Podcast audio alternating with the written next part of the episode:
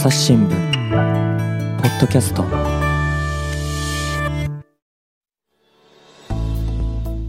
皆さんこんにちは。えー朝日新聞の木田光です。えー今回は暮らし報道部の久永隆一さんをお招きしています。久永さんよろしくお願いします。よろしくお願いします。で本日のテーマはどんな中身になりそうでしょうか？今日はですね、あの、大人がこう、作った制度からこぼれ落ちている子供たちがいるっていうことを、あの、ちょっとご紹介できたらなと思っています。前回の続きからお届けしますこの記事の時点では18歳に達した時点で、えー児童福祉法の子供から離れて、えー自走も基本的に支援できなくなるっていうことで、福祉、えっ、と、もう一個別のは22歳まででしたよね。そうですね。なんか、すごくいろん、な年齢のこの区切りがあるんですね、支援する。そうですね。あの、ちょっと難しく、難しいかもしれないんですけど、あの、まあ、児童福祉法っていう法律に、が、あの、もともとありますと。はいで、この法律は一つで、で、児童福祉法で支援できる子供たち、あの、児童養護施設とか、里親さんとか、で、基本的には18歳までうんなんですね。基本は18。うんはい。で、その後、さらに支援を延長していく時に、18以上、22歳までっていう延長ができて、で、今回のちょっとお話、あの、お話しした、この18から22っていう、この22歳までっていう制限をなくして、22歳以降も、まあ、場合によっては支援していきましょうということになったんですけど、ただ、実は、あの、基本はまだ22歳、あ18歳までっていうのは変わってないんですね。あの法改正したんですけど、でも、基本は18歳までで、延長するかどうかっていうのはまた、あの、別の話なんですよね。なので、あの、実は、この子みたいに、あの、基本的に児童相談所が関われるって18歳までなので、うん18歳過ぎると、あの、行政の支援っていうのが途端にこう薄くなってしまいがち。うんそれは法改正してもちょっとまだ変わっていかないところなんですかね。そうですね。うんあの、実はそこが、少しあの一部、あの、誤解があるところなんですけど、あの非常に大事なところで、やっぱり18歳までが基本っていうのは、法改正後も変わってないですね。なので、この子もそうですけど、やっぱり18歳で区切りがついてしまって、あの、親にも頼れず一人になっちゃうっていううん問題っていうのは今も、そしてこれからも、あの、あることなので、ここも、あの、大事なポイントですね。でこの AV の出演したものの取り消し権っていうのは、えっと、法改正があって今は変わってるんですよね。そうですね。あの、これ、最初は未成年だった18、19歳のこ子供たちをどうしようかっていうはい。ところから出発したんですけど、その後、あの、この間の国会で、あの、与党と野党が協力して法律を作って、年齢に関わらず、何歳だろうが、もちろん、女性に限らない被害なので、男性も被害を受けたりするんですよね。なので、性別も関わらず、あの公表されてから、えつまり作品が販売されてから1年間は無条件に取り消せますと。で、法律がスタートしてから2年間だけはその取り消せる期間が2年間の、まあ、特別なルールもつけますよっていうふうにしているので、まあ、すごく簡単に言うと、あの、今から2年間は無条件で取り消せますと。で、その後は、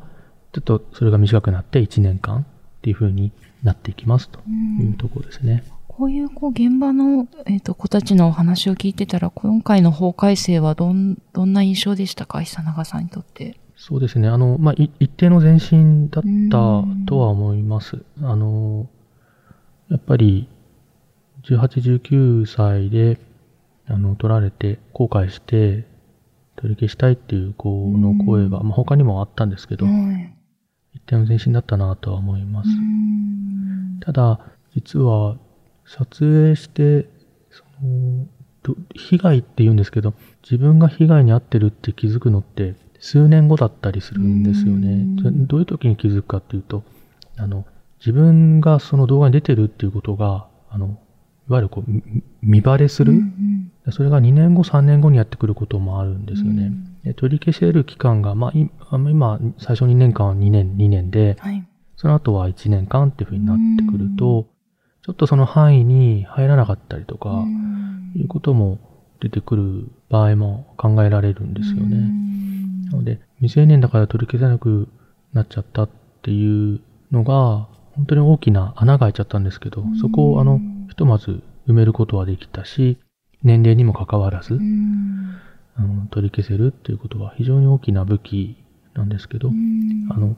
100, 100点ではないっていうか、実はこの法律あの2年後に見直しましょうっていうはい。のも入ってるので、2年後に向けて、あの、実際新しい法律作ってみて、被害がどんな状況になるか、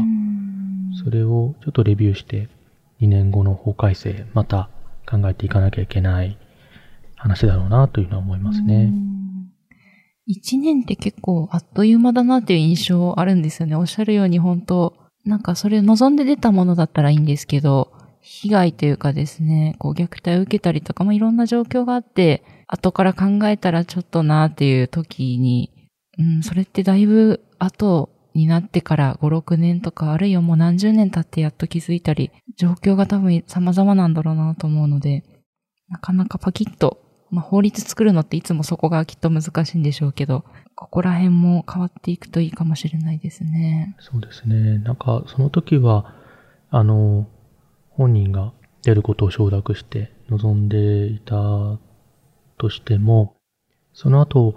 何か結婚するとか、あの出産してお子さんが生まれたとかいう時に、ああ、なんか、自分の子供の同級生のお父さんとかが気づいて、学校で広まっちゃったとか、いうことも考えられるんですよね。なので、こう、出演当時に実感がなくても、タイムラグがあって、数年後に、ああ、取り消したいって思った時に、じゃあ今、法律の根拠を持ってできるかっていうと、なかなか難しくて、いろんなこう課題があるので、そこはやっぱり2年後に向けて、あの、考えていかなきゃいけないことだろうなっていうのは思いますし、やっぱり、あの、ビデオって非常にプライベ極めてプライベートな内容を含んでいるので、それがこう、大衆の目にこうさらされるっていうのが、心身の非常に大きなストレスになってしまうんですよね。そこの、まあ、いわゆるこう、まあ、性的同意とかと関連してくるんですけど、普通普段は見せないものを自分が会ったこともない誰かに見られるっていうことになっている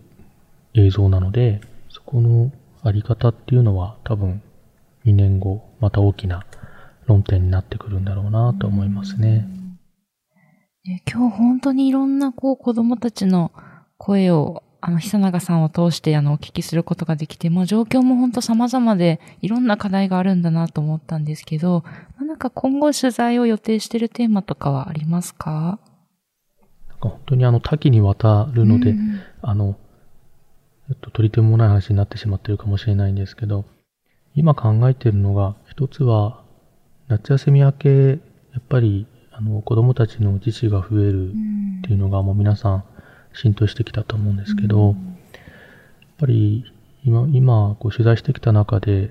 自傷行為をしているお子さんって本当にいっぱいあってきました。あの、手首とか、いろんなところに傷があったりとか、あの、薬の方もいますし、本当にそういう子たちに、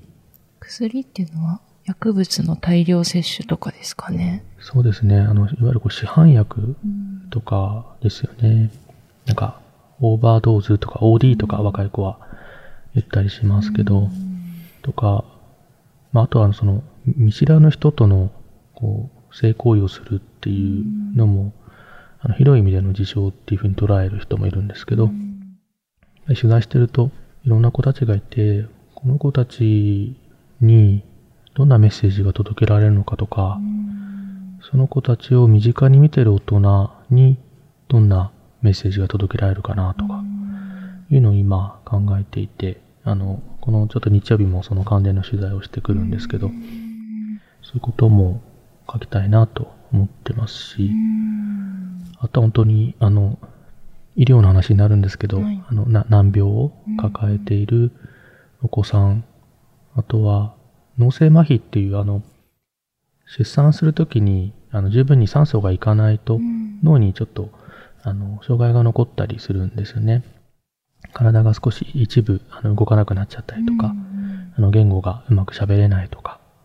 そういうお子さんで国の制度があるんですけど、あの保証されてないお子さんが一部いらっしゃって、そういうお子さんのこととか、あの、取材していきたいなと思っています。なんか本当こぼれ落ちてるところが久永さんの結構テーマなんですね。そうですね。なんか、やっぱりどうしてもそっちに目がいってしまうんですけど、なんか大人が準備したものが良かれと思って準備してるんですけど、それがうまくいってないところ、一生懸命やってるけど、やっぱりまだここ改善した方がいいよねっていうところ、そこを発掘するのが、まあ僕たちの仕事の一つかなと思うんで、今ある動き、なんか政府がこういうことやってますとか、こういう法律改正がありますとか、そういうこうやってることを分かりやすくお伝えするのも大事な仕事で、もう一方で、その、まだまだ足りないところ、できてないところ、まあ、こぼれ落ちてるところも一緒に伝えるっていうのも大事にしていきたいなと思ってますね。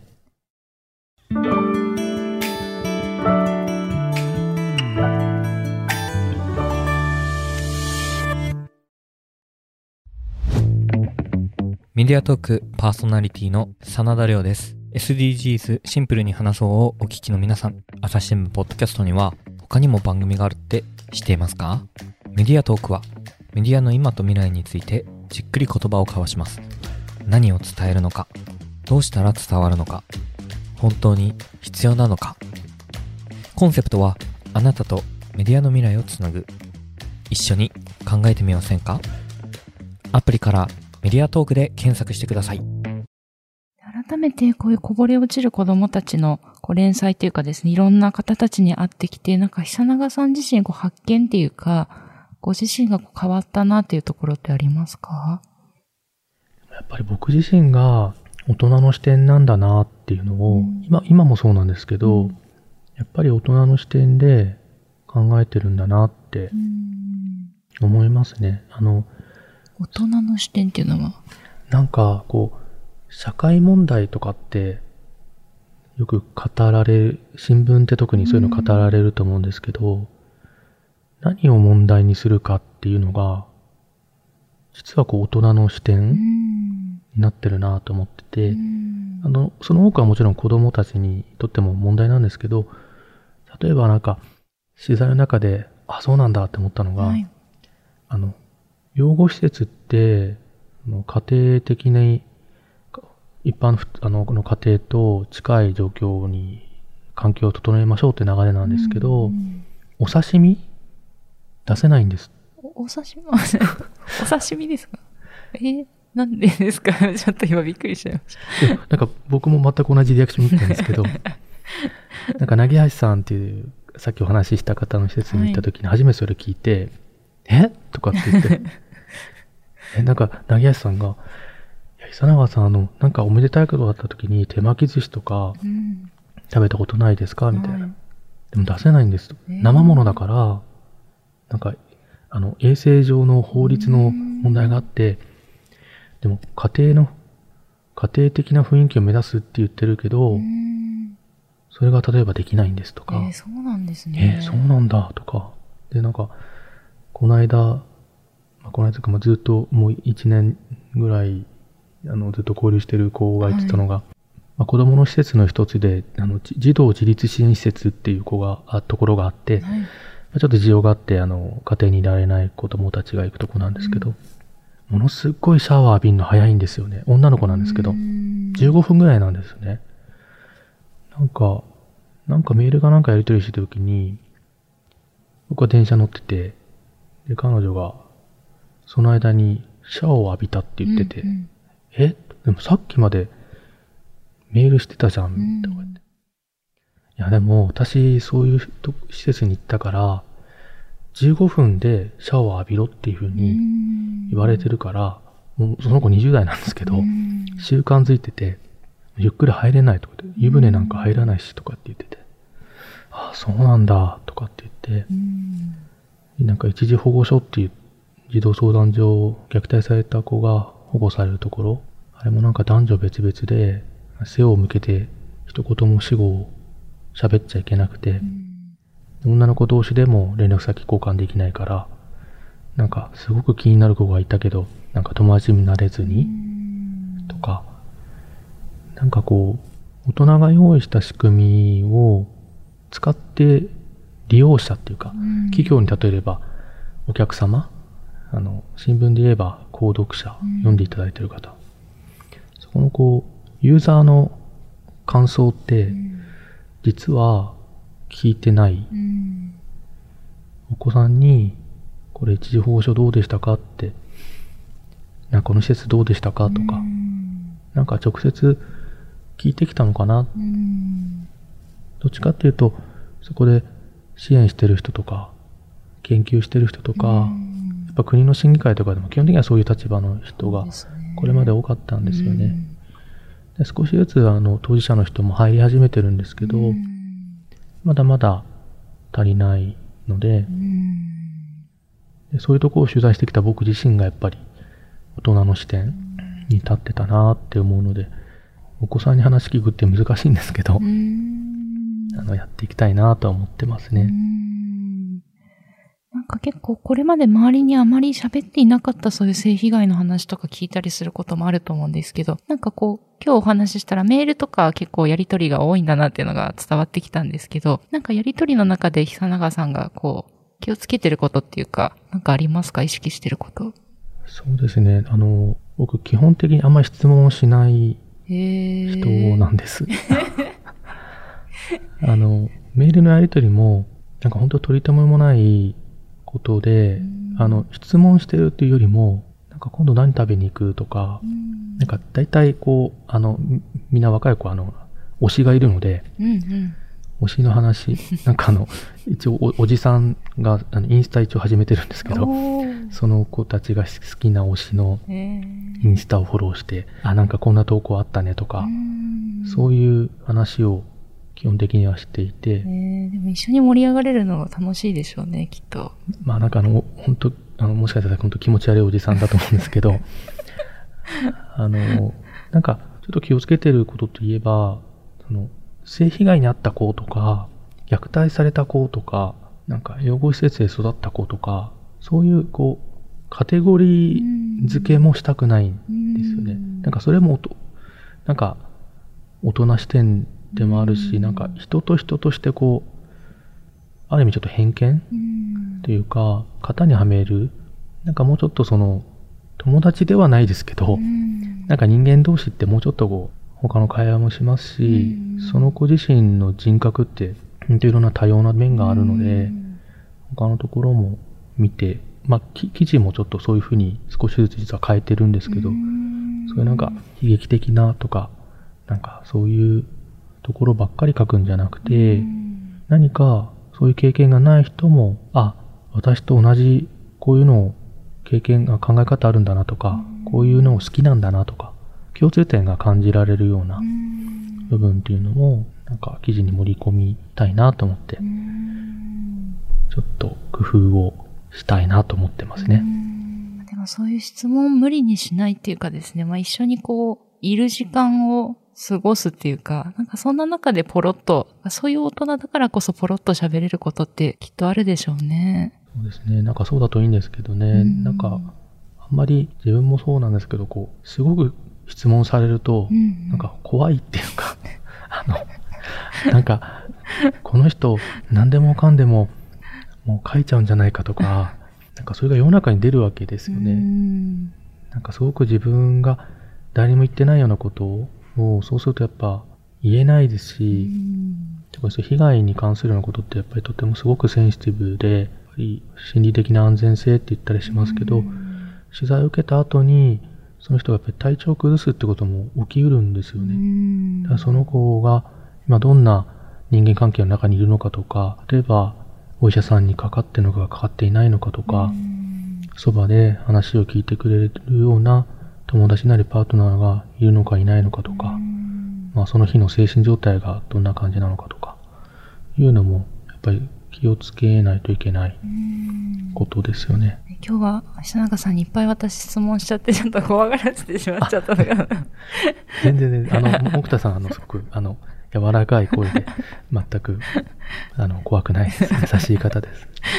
でも今日のお話って本当取材の場でももちろんそうですけど、そうじゃない時、まあ普通に一般社会で私たちが、まあ友達とかですね、知り合いとか、まああるいは初対面の人と、なんか接する時の、こう、姿勢みたいなところもすごく久永さんのお話からなんか参考になることいっぱいあったなと思って、あの、ぜひリスナーの方もこう身近なところからいろいろ、あの、考えていただけたらなと思いました。はい。なんか最後もしリスナーの方へなんかメッセージありましたら。そうですね。あの、やっぱり子供に最近こだわって取材しているのは、うん、あの、子供がなんか弱いからとか、っていうつもりが全くなくて、うん、むしろその、僕も木田さんも、あの、リスナーの方も、皆さん子供時代があったと思うんですよね。うん、もしかしたらお子さんの今、ご気になっている方もいるかもしれないんですけど、子供の時期、子供のステージを過ごしている人がいて、子供の時期大事にされると、それってなんか大人とかお年寄りになった後、うん、なんか僕あの、なんかステージとか時期って捉えてるんですけど、子供の時期大事にされると、大人になった後の、なんかすごいいろんな悩みとか苦しみとかが、やっぱ減らせるんじゃないかなって思ってるんですよね。子供の時期の生きづらさとか、なんか子供の時期のストレスによって何か体調不良を抱えるとか、そのいろんな考え方とか、人への信頼とか、人間関係、なんかいろんなことがやっぱりそのまま大人の時期に持ち込まれやすいなっていうのを感じているので、だからなんか子供だけ特別扱いっていうつもりじゃなくて、子供の時期を大事にすることで、なんかいろんな人が人間として大切にされて、この社会とかこの世界のなんか幸せの総量が増やせるんじゃないかなと思ってるんですよね。なので、自分の子供とかだけじゃなくて、本当半径3メートルの子供でもいいですし、本当その電車で乗り合わせたお子さんでもいいですし、もちろん見えないなんかクラウドファンディングなんかで、なんか子供のために何かこういうのを寄付してみようかなとか、いうことでもいいでしょうし、何かこうボランティアやるとか、いうのは結構大変なので、それができる人はやればいいですし、できない人はまた別のそういう風な方法もあると思うので、みんなの子供時代をみんなで支えてサポートしていくと、なんかもう少し幸せに生きられる大人も増えて、社会のバージョンアップにつながるんじゃないかなって思っているので、あの、なんかこういう子供たちの課題があるよとかいうことをもしあれば、また教えていただけたら嬉しいなと思っています。今日はありがとうございました。ありがとうございました。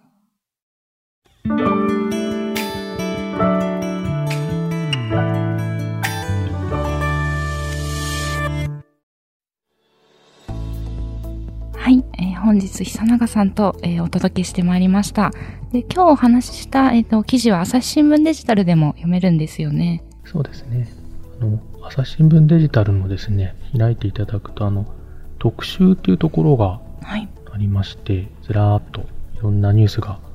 あるんですけど、これは緑色と言ったらいいんでしょうか。あの、子供の緑色の長靴の画像がついてるんですけど、このサムネにこぼれ落ちる子供たちって書いてあるんですけど、ここにあの今日お話ししたような記事とか、他の記事もたくさん入ってるんですけども、いろいろ入ってますので、またこれも増やしていこうかなと思っているので、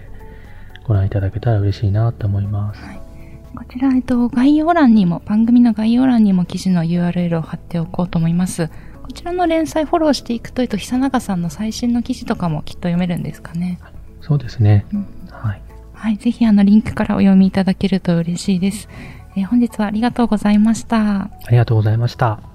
えーリスナーの皆様、番組を最後まで聞いてくださりありがとうございました。えー今後も朝日新聞ポッドキャスト、番組を続けるためお力添えいただけると幸いです。ご使用のアプリから番組のフォロー、レビューをお願いします。今回の SDGs シンプルに話そうシリーズのほか、メディアトーク、ニュースの現場からといった番組も配信中です。また概要欄にありますお便りフォームからえ本日の番組へのご意見やご質問もお待ちしています。ツイッターやメールでお寄せいただくのも大変励みになりますのでよろしくお願いします。朝日新聞ポッドキャスト、朝日新聞の木田光がお届けしました。それではまたお会いしましょう。